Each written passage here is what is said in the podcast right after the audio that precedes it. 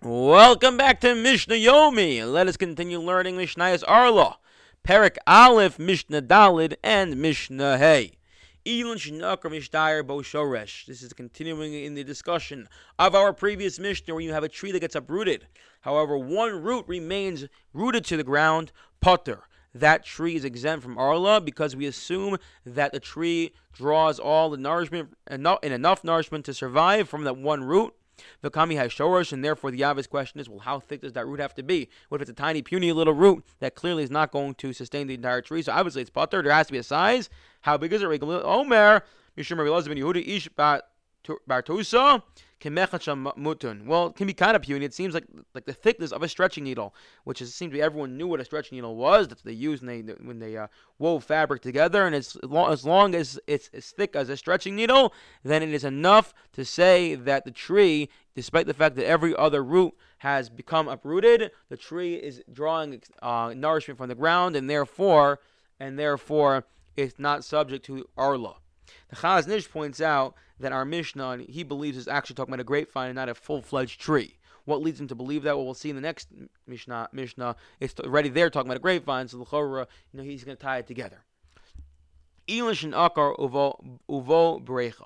So this comes to a technique we saw we learned, I believe it was Masechlis Kalayim, and that was someone who layers a branch. What the person would do is they take a tree and you bend one of the shoots of the tree into the ground, and then and then when it's in the ground, um, it start it's buried in the ground. It develops its own roots, and then eventually, once it develops its own roots, you sever this branch, you bend it into the ground from its original tree, and now you have a brand new tree.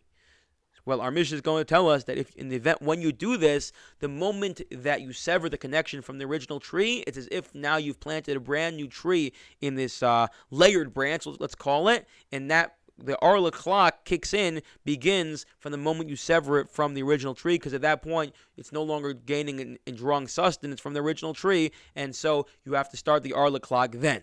Therefore, if a person has a tree that's over three years old, not subject to Arla, and there's a layered branch attached to it, and that layered branch is drawing sustenance from it, so again, in the event that the tree is all attached. You have right one tr- tree number one, 10 years old, not subject to Arla. And attached to it is a branch which then you layer into the ground so that it can grow its own uh, roots and eventually you can sever it. Well, so long as you have not severed it yet, we assume it's drawing its sustenance from the original tree and therefore it's not either subject to Arla even if fruits are growing from it. However, once you sever the connection, then we look at it as a new tree. Says our Mishnah, what happens if the original tree gets uprooted?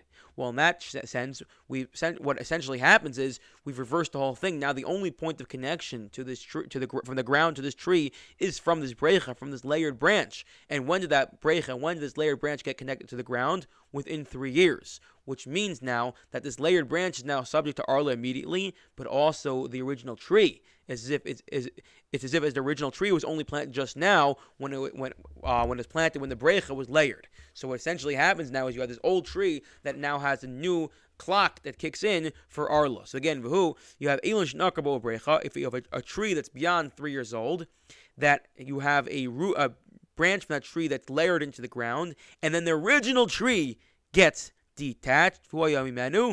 Um, it gets detached. The old tree now becomes like the branch that's layered, and the new Arla clock kicks in now. Habrecha shana achar shana. And here's a very interesting, interesting case. You may have to picture this. What if a person has a tree? And year number one, he layers it into the grounds. Now you have two trees essentially. He, does, he doesn't sever it. You have two trees now growing each one rooting in its own place, you know. And then the next year he layers it again. The next year he layers it again. So after several years, you have a series of layered branches, almost looking like an orchard of trees, but they all are connected to the original tree. They just happen to go into the ground and have their own roots. And then the nifsika, the original tree, gets severed. Mon mishash nifsika. We now look at all of these branches, all these trees, as if they were just planted for the first time, because the original tree, which it was drawing sustenance from, is no longer attached to the ground. There is another technique, uh, not layering, but we mentioned yesterday and also previously in Kalayim and elsewhere, of grafting. Sipak hagafanim, if a person takes a grapevine that's attached to a grapevine and they graft it onto another grapevine, and they graft that onto another one, even if then he goes and layers it into the ground. So you can imagine he's layering, he's grafting, he's doing all these things. Mutter, it's all permitted. There's no provision of arla because it's all still attached to the original, the original grapevine, and therefore we look at it as, as it look at it as if it's drawing sustenance from there. So then it's not subject to arla. Rameir Omer, well, says Rameir, that's actually not so true you can only play this game so long as you can really be sure that it's drawing sustenance from the original grapevine. But after you layer it enough and you start and you start uh, uh, grafting it enough, mutter. So in the event you say I, it's still the, the vines are thick enough that it's clearly drawing its sustenance from the original tree, from the parent tree, so then it's permitted also, but if you could say the extended vine is very weak and it's clearly not going to draw its main sustenance and nourishment from the original tree, so then it's prohibited. Then it's forbidden. Then we treat it like arla, meaning to say that just because you have an original tree that's been planted for 20 years, eventually you have to come around to recognize that if you layer it long enough and you do enough grafting, it's no longer drawing sustenance to the original tree, even if you can trace the maze all the way back there. Lastly, if you have a layer branch that you severed from the old tree and it's full of non arla fruit. Meaning to say as follows think of the timeline. You have a tree that's 10 years old, and then you layer that tree into the ground. So now you have a new shoot that emerges from the ground that's drawing sustenance from the original tree. So it's not considered arla because it's also considered 10 years old, even though it's going through the ground and it's newly rooted again because it's still attached to the original tree, and that produces fruit as well. Those fruits are totally mutter. They're permitted because those fruits are looked at as if they're from a 10 year old tree. However, what happens if you then go ahead and sever that branch, which is what they normally did after the tree is rooted in the ground enough they would sever it? Well, now you have a brand new tree with old fruit on it. So um, th- those fruit are in fact permitted because they grew when the tree was not considered arla. However, Hosef Masayim Aser. But once the tree grows two hundredths more, so then we say that new the new growth is in fact arla. It's no longer enough to null it's not to be, to be nullified into the old fruit, and then it all becomes prohibited. I wish you all a wonderful day.